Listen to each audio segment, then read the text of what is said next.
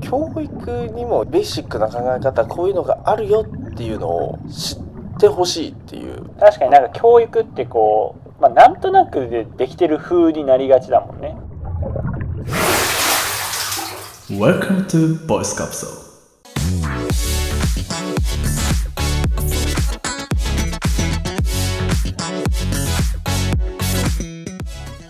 さあ今週も始まりましたポッドキャストトークポークポークそれ豚やちょっとやめてくださいねポッドキャストポポークークにするの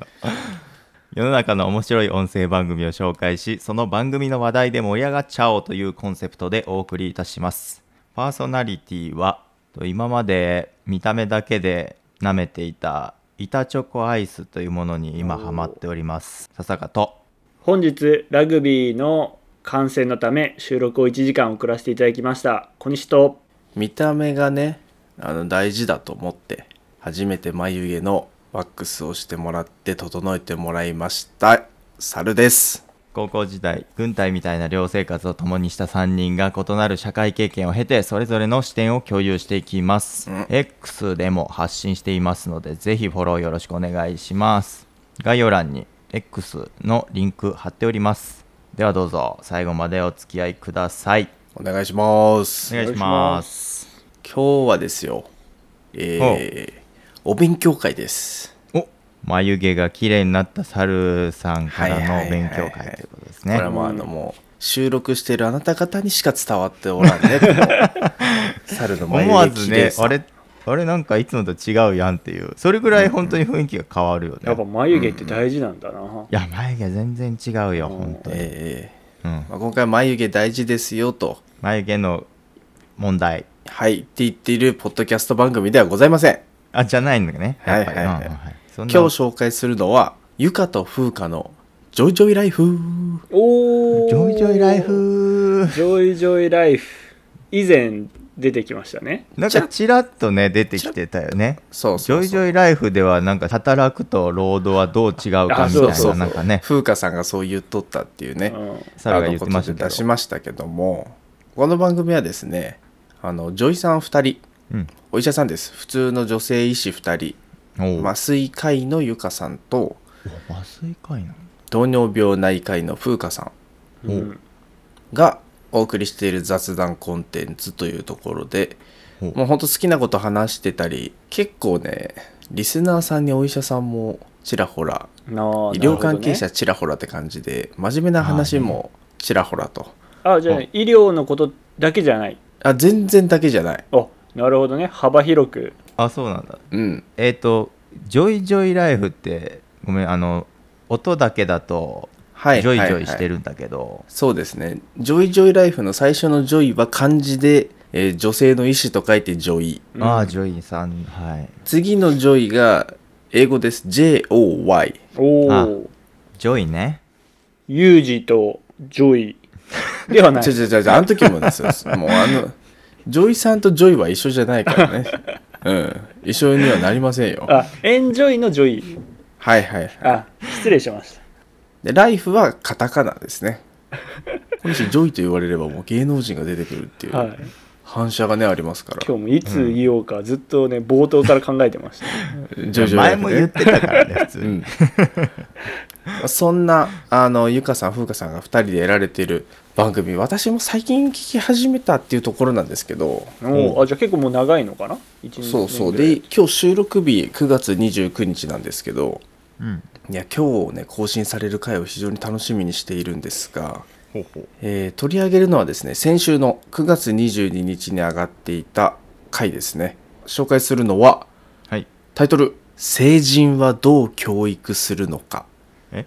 成成人まさかあ大人」の「ひじりの人」って書いてある成人」うんうんあのひじりの人じゃないですガンディーの教育とかしないです我々はいあじゃないはいはい大人です大人大人教育ってどうすんのっていうほうなんかちょっと難しいですねそうだから今日お勉強会なんですようおんでなんでこれを取り上げようと思ったかというとはいはいはみんなさおのおの教育論ってきっと持論があると思うんですよ教育論っていうのは人に教育するのそれとも自己あそうそう教育の話どっちまあ人様に教えるっていう方がメインかなはいはいはいはいおーまあ俺はこういう風にしてるとかうんうんこれをいう風にはしないようにしてるとかう。うんんこういうのを意識してやってるとかうんうんああいう人にはならないように教えようとかう。うんんああな反んか面教師と言わ反れるやつね面教師にしてる人とかさあー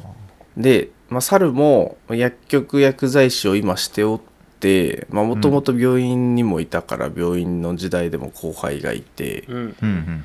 はあさてどう教えるかみたいな風になってくるわけですよほうほうほでもみんなさ後輩ってタイプが違うからさこの人にはこれでいいけどこの人にはこれじゃダメだよなとか、う。そううんうんね。まあ出てくるわけだわさ、うん。うんうんいろんな人がいますよ。もうその辺の感じ方のさじ加減ってさもうそれでもある意味猿のさじ加減になっちゃってるじゃん誰とすり合わせたとかでもなく、ああまあまあさ確かに確かにうん、確固たる方針があるわけでもなく、うん。そのこういう場合はこうしろみたいなね客観的な指標があればやりやすいですけどもガイドラインみたいなことがあればね、うんだから今日ははい教育学おおおーその教育にも一応そういう考え方あるよベーシックな考え方こういうのがあるよっていうのをうん。知ってほしいっていうなるほど。ほ確かになんか教育ってこう、まあなんとなくでできちゃう。まあできちゃってるのかもわかんないけど、できてる風になりがちだもんね。ううんそうなんですうんそでもれここそうえージョジョライフの方に来てたお便りもですねあのお医者さんから来てたんでお便りなんですがおお。教育がちょっとまあややこしいというか難しいみたいなところで仕事をしてて理想の上司というかうんうん。はいはなんかこう一緒に働いててこう後々になってああこの先輩とこの上司と働いててよかったとうんう。うんんこう思ってもらえるような仕事をしたいとはいはいはい。ああそういう上司理想だよなみたいなところからうんだけどやっぱり過去にもねちょっとエピソード140いくつとかでも触れてる教育会があるんですけどうん俺教えてやったぜどやっていう感じの人たちっあーてでもいるんすじゃんってうんいますねそうそうそうああいうのにはなりたくないとあけどなん多いかここれをどう言語化したらいいのかちょっといまいち分かってないみたいな何,、うんうん何がダメなのかうんうんあれもなんか感覚だよね人によってはよく受け取る人もいるしあああ確かに嫌な人は嫌だしっていうスースースースーっていうところでお悩みのお便りが来てそれに対してゆかさんが答えているという回がこのエピソード153ほう、うんの教育会の第1回なんですよこれが。ほうほで今収録日の今日第2回がアップされるはずなので猿はそれを楽しみにもしているんですがあ教育会は週またがっての放送になってるってことですそねうだからね教育に関するお便り質問がめっちゃ多かったらしくてああまあね答えるのにもうこれ分けますって言ってううんへ2本立てって俺も1本目で感化されてもう取り上げざるを得ないなと思ってここを今日も取り上げてるんですけどえ、はいうんそのお二人はその教育論があるってことなんだねそうで背景俺が100%分かってるわけじゃないけどちょろっと伝えるとこれはねあの麻酔科医のゆかさんの方が特別に持っている背景でしてほううんあの教育の部分にこう興味関心があるんですようんうんそうそれでこれはあの留学とかで教育学について学んでいる方なんですよおああお医そうなんだ学だけでなくスースースー教育学も合わせて勉強されたという雑らいそうこれなんかそのそもそもこの教育成人教育大人教育に出会ったのもあのシアトルで某有名ダナワックスっていうカフェおうほうほうほうほうあークスうんダナワックスあってのいう有名なねで出会ったみたいなあでで出会ったどういうどういうことだなんかその大人の教育のあり方みたいなをそこで出会ったのなんか体系だったものがあったらしくてあなるほどねえバイトしてたってことそうそうそうそうそうだからもううんあーうんうん年も前の話ですよはいはいはいはいあのゆかさんは口が滑って20年前って言ってましたけどほうもちろんすぐ訂正してて、そんな前じゃねえわっつって10年ぐらい前かって いう感じだったけどほいで、えっとごめんなさいちょっと前置きが長くなりすぎてしまった今回はその大人の学習理論成人学習理論について触れていきますはいからもう皆さんふんふんって聞いてくださいうんふんふんごちゃごちゃ言いたくなる小西さんと笹香がいますけど、じゃあちゃんとふんふんいますわうんちふょっとんふん頼みますわジョイとかはいユージとか言うのはちょっと一回ね封印しときそうますそうそうはいもう言うシーンな いって。う今回はねあのゆかと風花のゆうじゆうじライフをお届けするんですけどもちゃうちゃう。ジョイジョイライフな。そうもともと教育学っていうのはペタゴギーっていうえ名前があの学問的にはあるとうんちょっとそうだね発音していいですか一回もう一回。はいペタゴギーでいいあ違う違うペダゴギペタゴギー。ーうんええももともとやっぱこれあの子供にを導く教えるみたいな意味なんですようああ俺人の名前かと思ってたあちょちょあのこれあの教育学は英語で申した時にあを言うはいはいそうそうそうやっぱその教えるって子供が前提になってねっていうああうん、うん。教育そうっそてう言われたらまずやっぱ子供が思い浮かんじゃうねでも大人も学ばないといけないじゃないですか間違いない、っていうのであのアンドラゴギーうんこれがあのまた強そ大うだ人の教育成人教育おうおーというまた別の言葉があるんですわああなるほど2種類あるわけだそうここにまず種類が大人の教育と子どもの教育で意味違うよねっていうところをまず前提に脳みそをこれから作ってほしいんですが確かに、うん別だねであのその大人のねアンドラゴギーの方とまあそのまあ子どものペタゴギーと比べて5つの観点からこうどのような違いがあるかうん。っていうのを申しておる観点がございまして、まあ、だから子供に教えてたように大人に教えんじゃねえよっていうことが言いたいんですとにかくこあーれから言うことなるほどはそういうことね。そうそうそうはいはいはいまず5個ある観点のうちの1個目がうん。自己概念自己概念。うん言葉だけ聞くと難しいですけどね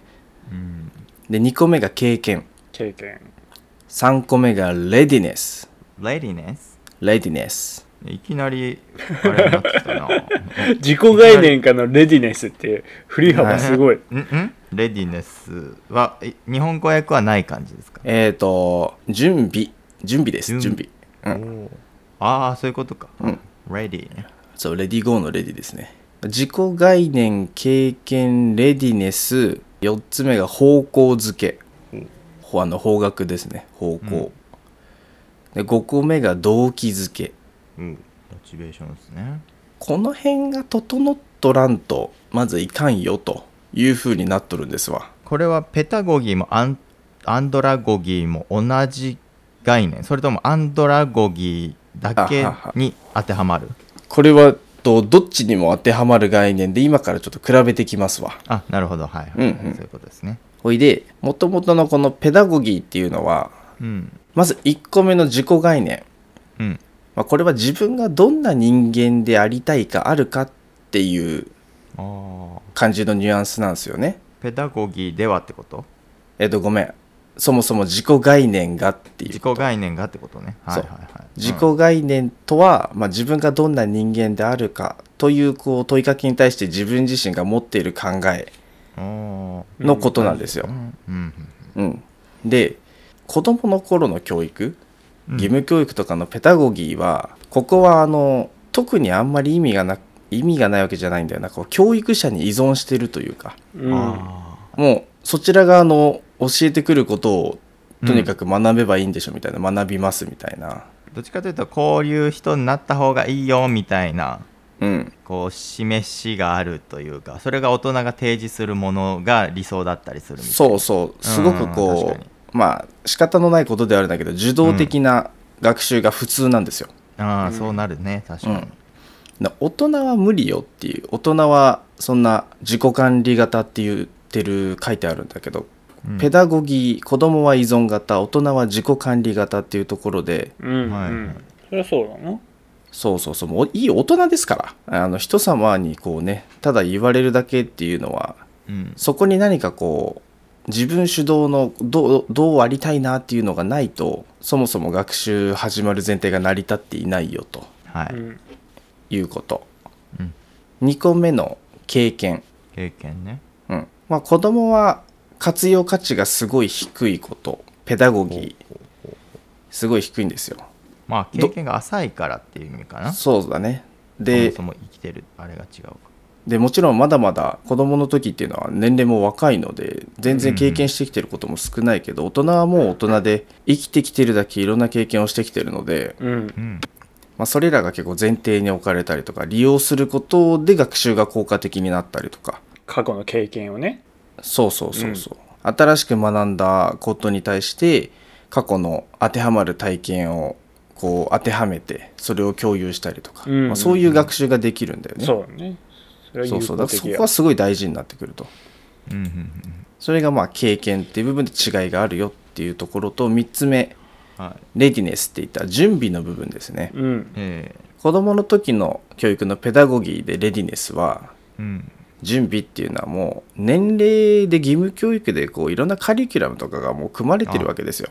そうだねまあもう形に形式が決まってるよね。もう何年生になったらそうそうそう服を覚える。割り算やるみたいな。ああ確かそうに確かにそんな感じだよね高校生になってもさ俺たち自分で高校1年生の間にいやもう数三までやっちゃおうみたいなことを考えたりとかしないわけですようん確確かかににまあ、人によって自己検査はあるかもしれないけど学校の授業っていうのはまあ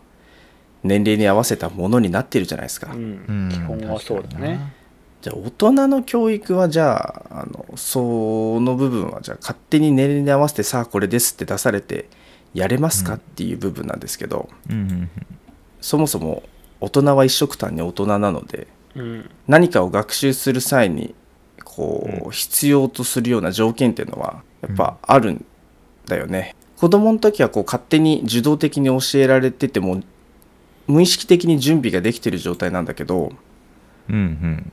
大人の教育アンドラゴギーではその部分、うんあの勝手には整わないのでほう。うんその方の仕事状況だったりとかうんうん。あー時間のかん確かに管理だったりとかみんな仕事しながら勉強しなきゃいけないのでうん立場とかそうそうそう社会的責任とかもみんな違うもんね。いや本当にまさにその社会的役割ってとかもすごい言葉が出てくるんだけど、ううんんあのやりたくてもやれない環境かもしれないじゃないですか、うん。うんもう時間もお金もなくてできませんみたいなうんこの部分がまず余裕があるのかできてるのかどうかっていう観点大事だよとうん。ああそうかそうか大人の教育を考えるのには、うんうんはいっていうのが準備レディネスですで4個目方向づけこれはあの子どものペダゴギーだともう教材教科書っていうのがもう勝手に方向づけかな教科書の理解教材の理解とテストはいうん。もうこれを目標に皆さんやるでしょうん子どもの時のねあの授業っていうのは教育っていうのは、で大人になってからあんまりこういうことってないじゃないですかそうだうねんう。んうん、でアンドラゴギーでは大人の教育ではやっぱりこの方向づけをちゃんと見出すことがすごい大事で何のために勉強するのか、うん。うんまあ、目的なく勉強する人なんてまあそういないと思うんだけどうんその部分ですねが整っているかどうかの見る観点が必要ですよと。で、えー、と5つ目が動機づけはいで子どもの頃のペダゴギーだともう勝手に教育されるわけですから義務教育とかね、外発的動機というかうんうんもうおのずから出てきた動機じゃなくてもうそれを言われるがままに聞いて教わるみたいな感じだけど確か大人はアンドラゴギーではねこれちゃんと自分から学びたいって思えてるか思えてないかでも学ぶことの身になるさが全然違うそうだにな確。かにそりゃそうだこの勉強会ちょっとみんな強制参加だから出ろとか言われて例えばじゃあ出なきゃいけないって時にうん。ほとんど身にならないわけですようんうん。いや出たくねえマジかーって状態だとうんう。うんんまあその部分もだからちゃんと整ってるかっていうのを考えないといけないよっていうのがこの5つの観点だかそうはらそもそも大人の教育と子どもの教育は違うと、い。うん。はい全然違ったね確かに整理されたな。あまあ、言われてみりゃ確かに分かるんですよあ、うん、感覚的にはね。あこの部分、まあ、この5つの観点っていうのはまた一つの物差しにしてうん。うん今どれが足りないんだろうなというかやりたいと思ってるのにやれてなかったりとかねするときに今の例で言うとまあレディネスが足りてないとかになるよね、うんまあうんやりたいのにやれないっていうのは多分時間が確保できてないとか、そうだねお金が確保できてないとかになるから、大人で言うとねまあ、それだけ我々大人の教育をどうするかなんてみんな習ってきてないのでうん義務教育で、はい、確かにそうなんですよ本当風花さんもね野生の教育者っていう単語を出してたんですけど皆さんそれぞれ野生の教育者っていうか面白い。我流じゃないですか皆さんうん。うん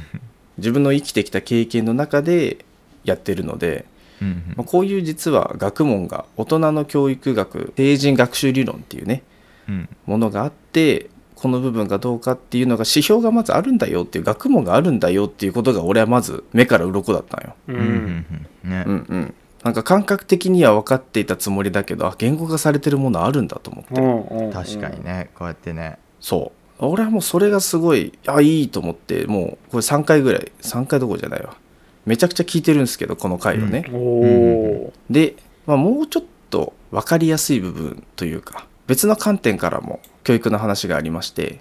うん皆さんインストラクションデザインって聞いたことありますかいやなあいね。俺は俺もまつ一さらななななんつったぐらいのあれなんですけど、うんえっと、学習設計とうんうん訳されるとこんな感じなんですけどおお。どういうニュアンスのものかっていうと大体物事のことっていうのは時間をかければ誰でもできるんです、うはいん。うんうん、でもただ人それぞれかかる時間は違ううんそれはあってしかるべきとただそれうをんいかに最大効率化するか、はいはいはいうん、そういうような学習を設計できるかうんっていうのが、まあ、インストラクションデザインこれもまた教育のあり方の考え方なんですけどその中でよく使われる一般的なフレームワークというかこう当てはめる概念に、えっと KSA っていうのがあると KSA 草。草草じ ゃない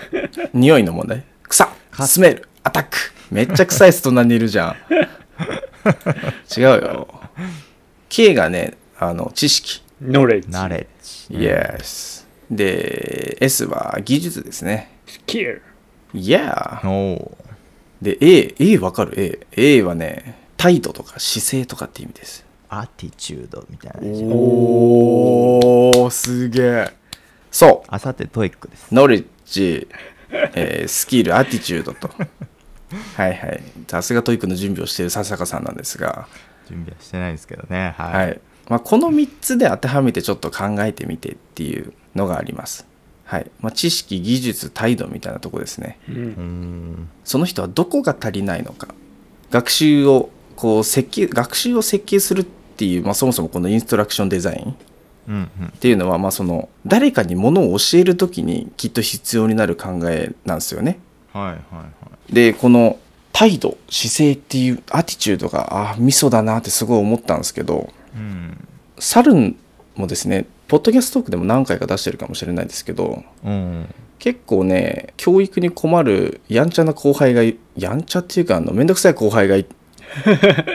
何回か出てきてるんですよ、うん。登場してますね確かにそうそうそうで俺はそいつのことをまあ認めてはいておおう。ん本当知識とかはなんでこんな十分にあるのになんでまあちゃんと使えないんよとそもそも人に対しての当たり方が人と人との関わり方がいかんわこいつはと思ってうん。あだからまあその勉強してるのはとにかく偉いと思うそれには拍手だけど、うん。すごい。今お前が学ぶべきところはそこじゃないとーはいそこをもちろん学び続けてもらいたいんだけど、そもそも患者さんとどう接するかみたいなところを重視してもいいんじゃないっていうテイストの話をずっとしてたんですよその後輩には。うん。いやでも俺はそういう人を励ますとか別にそういうためにやってるんじゃないんでみたいなおおーお。ことをまあな俺ホストじゃないから別に人を楽しませるとかそういうんじゃないんでみたいな。ああまあまあ、まあ、やつだったから考えはあるわなうんそうどう響かせりゃいいかなとかって悩んでたやつがいたいるいたんすけど、うん。んまあ、現状まだいるんですけどうんそいつはね圧倒的にアーティチュードが足りないやっぱりな今回のフレームワークに当てはめるとってことがねよりい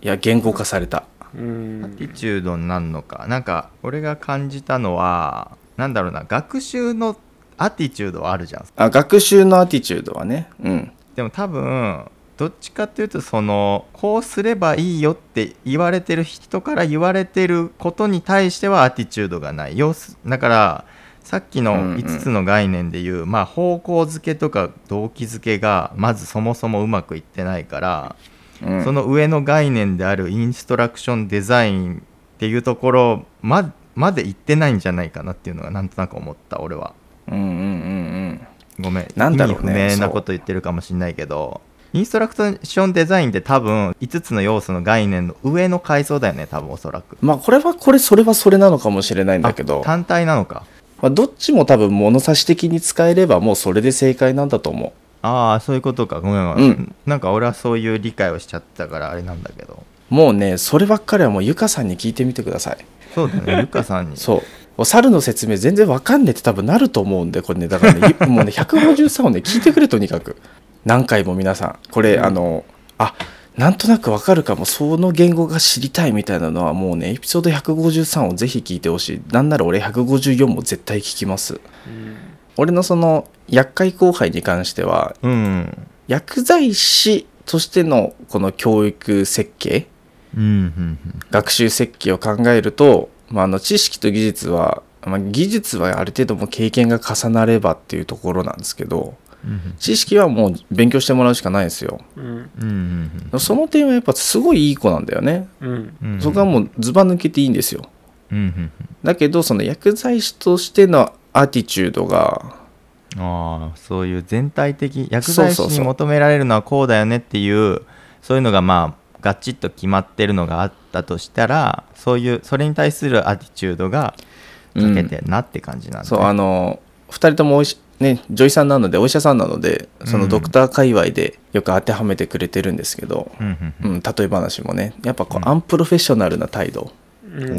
患者さんにタメ語使って話してるだとかああまあそういういや結構いいるけどねそうそうそおう医者さんうんそのまあでもそれでもいいっていう関係性が築けてればいいんだよもちろん、はいはいはいそっかそっかうんまあ、積み重ねだからさそれはその患者さんが初めてじゃなければね、来局がだけどあの、まあ、その子の場合は結構クレームを起こすので、はいうん二度とあのそ人れに出ないでほしいっていやそういう系なんだねうんだから大事なのはそこだよねっていう部分だけどこれ確かに猿が勝手に思ってるだけかなとか、うんうんうんうん、なんか俺が今までそう生きてきたからそう解釈してるだけで、まあ、本人はそこを必要と全く感じていない、うんうんまあ、感じていたとし、まあ、最近感じてるんだけどうんだけどもまあ結局あまり姿勢が変わってるようには正直思えない。うんうんだからもうここの観点を指摘するのはもう間違ってるのかなもうこの子自身にはとかっていうのはちょっと思ってたんですけどうんほうほういや、まあ、多分間違ってはなかったんだなっていうのがなんとなく今回の話を聞いて自分の中で内省ができたと。おおんでまあ、じあとは自己概念とか方向づけ動機づけの部分でうんやっぱ足りてねえんだなって多分動機づけ足りてねえなってすげえ思ったんだよねだからこれ聞いてまあね多分そうじゃあサルさんのその態度なんていうのその薬剤師としての態度を改めたらじゃあどうなるんですかみたいなそうそうそうところで全然多分納得してないんだよね多分そうそれよりは彼自身が多分知識をつけていろんな患者さんを見てなんか自分の中でこう解消していくのが多分楽しいそう状態になっちゃってんだろうねそうなのうん、現場でこう出すっていうよりも自己解決でうんどんどん進んでっちゃってるタイプだとそは、まあそういう人もいるよね確かにだからその患者さんが持ってる本質的な悩みをうんうんそれこそお医者さんとかにも言えてないような悩みとか、うんお医者さんには言いにくいこととかうんも抽出して、うんうんそれに合わせてこうパーソナルなサービスをね、うん薬剤師でできる範囲で提供したいっていうのが、まあ猿の働き方なんですけどううんんそれはもう本当に素晴らしいし薬剤師の使命だと思多分その子はですねそこまではまあ分かっちゃいるけど、うんまうあんでも自分はそういう働き方がしたいわけではないみたいな。うないっていうことだねまあそれがいいのはわかるけど、まあ、自分はいいですみ、自分は結構ですみたいなうんなるまああのあんな問題とかなんて処方内容とか年齢性別の腎機能肝臓の機能からあもうこの薬の設計ダメだなとか思えばうんあの言えるんでとかうんうん言うんだよねそもそもねそうの医者の処方に対して僕はあのこういう知識もあるから言えるんすよそういうアドバンテージあるんすよっていう返しをしてくるわけね、そうそうそうそう そうあの、うんあそれはそれすげえんだけどねうんまあ、でもそれはねあのお医者さんからもね嫌われるよまあっねていうタイプ確だかと俺は経験からは思うんだけどああ確かに確かに、まあその子にはそこまではでも経験しないともう分かんないのかなとかねそうそうでもやらせるしかないかとかないろんなことをちょっとこう考えさせられたうんうんうん本当はもっといろいろ話さなきゃいけないことあったなだけど結構収録時間がだいぶ押してきたなまあそういう5つの観点とか、ううんうんんうんえー KSA のフレームワークこうこれもまた一つの概念とかね、うんこの辺が足りてるのかなどこが不足してるのかなっていうのを考えると人にね後輩ができていろいろ教えていく仕事を教えていくとかって時にうんあこの子にはこれが足りないんだなこうしようああかにこの子はこっちのタイプかじゃあこうしようと、うんあうんうん、あの教える側の幅が広がるというかねううんんああでもマジそうだね確かにまああとあれだよね人に教えるだけじゃなくて自分自身のこの考えの思考の整理にもすごいなるなって聞いて思ういや確かにこ小西いいこと言うんだよな、うん、もういい発言が出たのでそのままそこに乗っかるんですけど、うんううんんやっぱこれで自分がどうなのかなって考えられるわけじゃないですか。うんうん自分がどう学習したいかめっちゃ考だからこういうことができてると逆説的に自分でちゃんとものを考えられるようになるので、、うんんそうそううんそれこそこれねまた一個のテーマだと思うんだけど新人とかが入ってきた時にえられるもう何でもすぐ教える人これはこう、こうこうこうだから全部こうするんだよとああもう手取り足取り手取り足取りまあ、はいはい最初はある程度そうだと思うんだけど、うんうんうんうんもうそれを教えるでその新人もなんか教えてくれることが当たり前みたいなあうんあはいいう状態にほうなっちゃってるとかうんありありがちでですねなんかその新人に何でも教えてあげる人がいい人みたいな偉い人みたいうんうんなすごい優みたいしいなとかねそううんあたかもそれがいいかのように思うじゃないですかうん思われてるようなまあ一般的にはねうんいい人のイメージですよそんな社会的構成があるんじゃないかなと思うんですけどうんうんそれでいいのみたいなううんん正解のない問題にじゃあ当たった時はどうするんですかと、うんうんうん正解を教えてもらってそれを当てはめることしかできないうんならやってこなかった人はいざそういう場面で絶対困るんですようんうん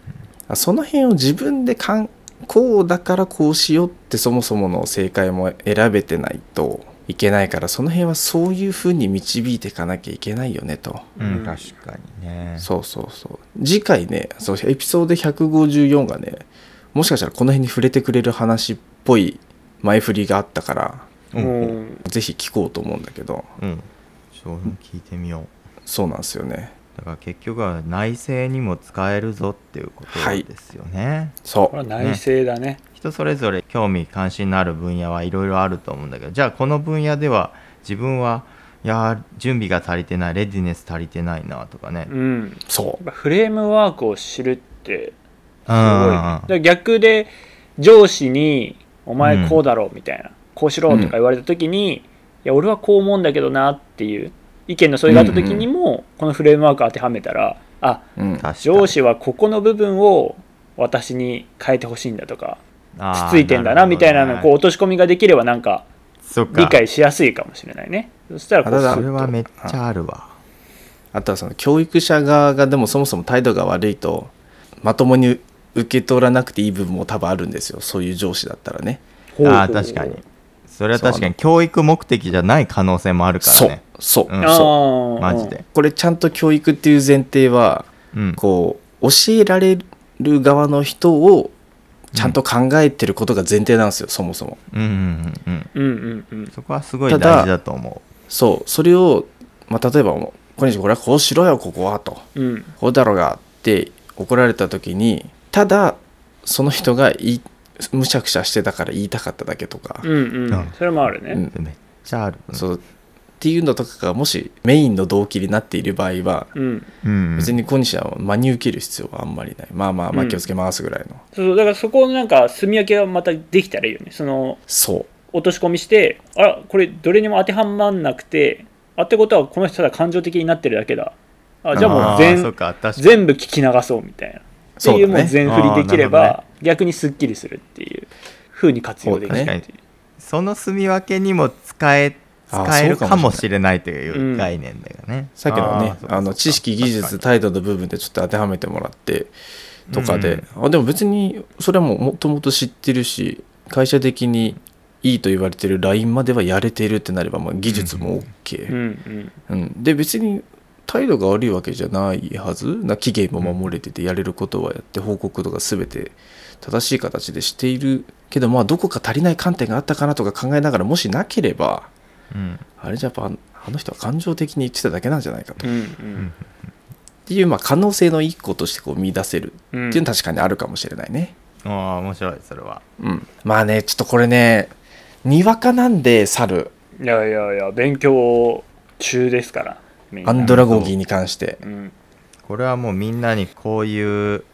考え方っていうのがあるんですよっていうそう定義できたことがすごい価値だと思ううな。ん。ありがとう、うんそうね優しいんですけどうちの2人は、まあとにかく猿は今アンドラゴギーの扉をちょっとこう覗き見てる程度なんですけど、はいいやはいや、そのね、扉があることに気づけてない人が多分。いやそうそう8割扉があるんやうん。であのその扉の中でバリバリ学んできてるあのゆかさんがうんジョイジョイライフにはいらっしゃるので、うん。はい。何かね悩むことがあればねもうここにお便りを出すもう、病気じゃなくてもここの話を、聞くそこにかかっていいんですね。そのお医者さんには。あのこここにかかってあの外来の受信料取られたりしませんのであ大丈夫あです。ないか大丈 夫か。はいはいはい。お好きなようにしていただいて大丈夫なんですが、はいはい。まあ、とにかくあのもうそういう学問考え方がある、うんそれを分かっている人がいると困ったらここに相談してくださいっていうこの情報ですねはい。これが今日出せたので私は大満足でございますいやー勉強になりましたね。ありがとうございました。ペラゴギーとアンドラゴギーっていうこのなんかちょっと面白いカタカナを覚えられたのがそうだ俺ねは良かったね。ペペダえっとねそうペダゴギーはね PEDAGOGY アンドラゴギー。そう、ANDORAGOGY インストラクションデザイン KSA Readiness っていうのがまああさってのトイックに出る感じですか なそうですねこのあたりトイックも教育ですからねきっとねまあね確かうにん確かに、うんでまあ出てこねえだろうけど、絶対出てこねえなえ出てきたらびっくりするし、出てきたら猿に感謝だけどね、とにかく猿今回のあの説明会もう、うんあのもう打率2割1分ぐらいだなっていう感じなので来月に2割1 全く振る振れ振るってないなっていう感じがするので分おーちょいやいぜやぜひちそんょっなこないとあのジョイジョイライフ聞いてくれそういう番組ですからうちはまあ確かにうん全て完全に説明してしまっては本家が怒ります ほうだわほうだな、うん本家を超えないというのが、そうこポこリシーでございでます気になるなっていうのをねそう作るっていうのが大事そだうからそうだねもやもやさせてなんぼですから確かにもや、うんもやまはそうだなうんうん、うんあのね間に風花さんがねいい例えをこうあじゃあそれはこういう理解だねって、うんうんであじゃあこれはこういう理解だねみたいなこうね入れてくれててすごい分かりよくなってるんですよあっちは、うんなるほおどーそううん、もうぜひあっち聞いてくれこちらは成人教育発給ですからね。なんか発給ってなんかどっかで聞いたことあるけどね 世界遺産検定って出てきた気がしますけれどもはい、世界遺産検定発給でしたっけねはいうん、じゃあこんな感じで「ゆかと風花のジョイジョイライフ」っていうね番組はい概要欄に貼っておきますのでぜひ皆さん聞いていただければと思いますじゃあ猿今日は勉強会ありがとうございましたありがとうございま我した々のね聞いてる世代も多分リスナーさんそういう世代が多いんでああそっかそっかうん、うんまあ共感できる悩みとかもねお便りとかもあるのかもしれないですけどね、ぜひ私も聞いてみたいと思いますはいじゃあこんな感じで毎週1回ですね火曜日にねポッドキャストトーク配信しておりますのでぜひ次回聞きに来てくださいあと私たち別番組で金曜日にね本番行きますという普通の雑談番組ね、やってますのでそちらも合わせて聞いていただけると大変喜びます喜よろしくおばれ願まいすしますはい、あとはお便りコーナー設けておりますのではい何か教育でおう悩むこととかおおうーおうおうあればはい送っっていただけたり Q&A していただければ我々がそれをお便りで出すジョイジョイライフ経由経由地点にしますかはうちらお卸ですかいはいはいあのお便り卸業者ですここちょっと代理ちょっと紹介させてもらうからはい そうちょっそうかそうとかマージン一取っ回てちょっとつまむ つまみ取ってで本家にゴリゴリ送るはいはいはいそういうビジあのあれでやってますからねモデルで本家の方ちょっとお便り立て込んでるらしいのであの、はいはい送ってからちょっと範囲までの方は時間があので空いてしまうかもしれないんですがちょっとその点はあらかじめご了承いただきなが ら、えーご利用いただければと思いますよろしくお願いしますはいお願いします最後に改めて我々 X やっておりますのでえー X で「ポッドキャストトーク」のぼし棒2つで検索フォローのほどよろしくお願いしますはいお願いしますお願いしますじゃあ最後まで聞いてくださって皆さんありがとうございますありがとうございますでは次回のポッドキャストトークでお会いしましょうさようならバイバイさよならバイバイ